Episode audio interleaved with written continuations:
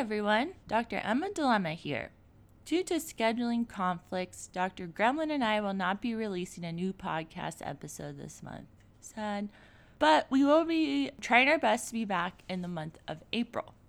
In the meantime, if you just gotta scratch that women in science history itch, we highly encourage everyone to check out one of our favorite podcasts, The Lost Women of Science, whose second season about computer scientist Clara Dan von Neumann begins today, March 31st.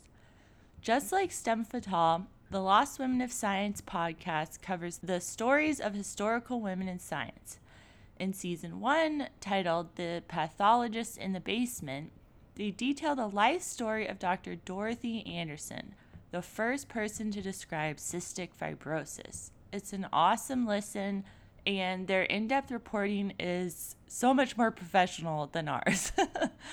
so, if you need a fix, check out the Lost Women of Science podcast. And if I haven't convinced you yet, here is the trailer for Lost Women of Science Season 2. Do I know who Clara Van Neumann is? I'm embarrassed to say I've never heard of her. Wasn't she, did she have something to do with the weather? I've heard of John von Neumann. I'm not even sure how to pronounce her name. Was she related to Newman on Seinfeld? I'm Katie Hafner, host of Lost Women of Science, where we explore the work and lives of overlooked female scientists. What Clara von Neumann is doing is helping to define what is possible on this new kind of machine. She ultimately became a kind of super programmer. Their stories are often untold, their contributions unacknowledged. Clary's role was sort of hidden because she had worked on the very secret bomb calculations. Women got to be programmers and got to make such a huge impact on the history of programming because that job was not seen as being important.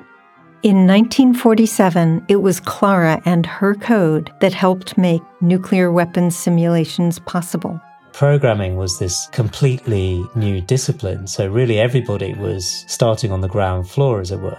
She always said she liked it because she liked puzzles, and this was a kind of puzzle. I mean, she's like at Los Alamos as someone with absolutely no training in physics or mathematics, talking one on one with Nobel Prize winners and she was working with a brand new technology deep inside a world forever changed by the atomic bomb. There's this connection between death and computing that is inextricable. Join us as we seek to understand the origins of modern computing through one extraordinary woman's story. She was sort of there at the moment of creation. If you look at this as a sort of cradle in a manger sort of thing, she, you know, she was holding the cradle.